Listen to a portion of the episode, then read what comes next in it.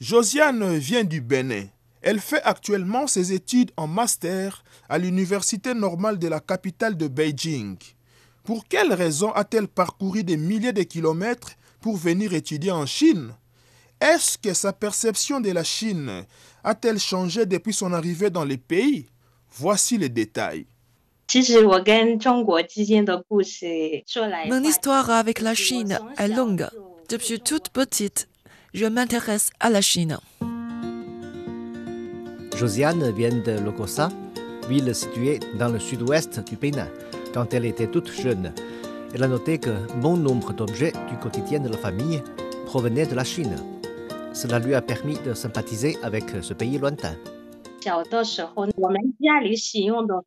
Depuis toute petite, j'ai découvert euh, que beaucoup de produits qu'on utilisait à la maison étaient fabriqués en Chine, tels que des produits électroménagers. C'est pourquoi j'étais très curieuse à propos de la Chine, qui peut fabriquer tellement de produits afin de faciliter notre vie. J'avais vraiment l'envie de découvrir ce pays. Avant de venir en Chine, Josiane a étudié le chinois pendant plus de deux ans dans un institut Confucius local. En 2017, elle a entamé sa vie d'étudiante à l'université normale de la capitale de Beijing. Elle ne nous en dit plus.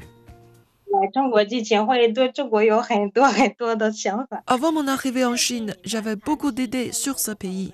Au Bénin, quand on parle de la Chine, on pense toujours d'abord au kung fu chinois. On pense que tous les Chinois maîtrisent le kung fu. Mais en réalité, ce n'est pas vrai.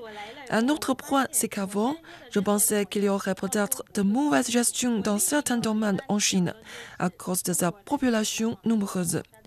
Néanmoins, c'est faux. La Chine est bien organisée dans différents domaines. Ses lois et règlements sont parfaits. Je me sens très en sécurité ici.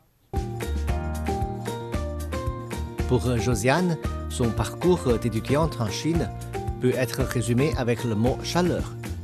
Ses professeurs et camarades sont très chaleureux. Ils l'ont beaucoup aidé tant aux études que dans la vie pratique. Il nous partage sa première expérience de goûter la fondue chinoise. Au début de mon arrivée en Chine, on organisait souvent des activités linguistiques. Un jour, on a goûté la fondue chinoise dans un restaurant. C'est la première fois que j'ai découvert. Ça m'a beaucoup fasciné. La préparation de la fondue est simple, mais c'est le symbole d'amitié et d'union qui la caractérise. Et après ce jour-là, je suis tombée amoureuse de la fondue chinoise. Actuellement, je la fais souvent à la maison en invitant mes amis. Pendant ces années en Chine, Josiane a voyagé dans bon nombre de régions chinoises. Selon elle, la plupart des Chinois qu'elle a rencontrés lors de ses voyages sont chaleureux et diseurs.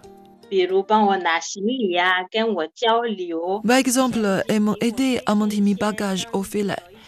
Ils ont parlé avec moi en me proposant certains célèbres endroits touristiques locaux. Les gens sont chaleureux et accueillants. Cela m'a beaucoup touché.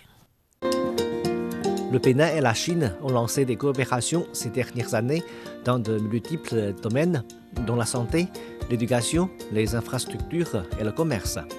En 2019, les deux pays ont signé officiellement le mémorandum d'entente sur la coopération pour construire ensemble l'initiative Ceinture et Route.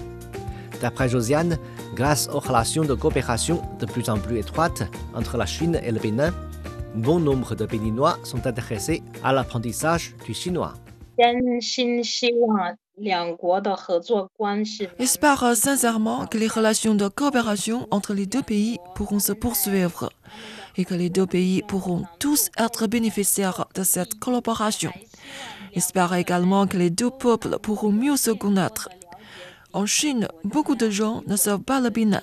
Je souhaite que nous puissions avoir davantage de documentaires et de films pour montrer aux Chinois le vrai visage du Bénin afin de susciter leur intérêt pour faire le commerce dans le pays.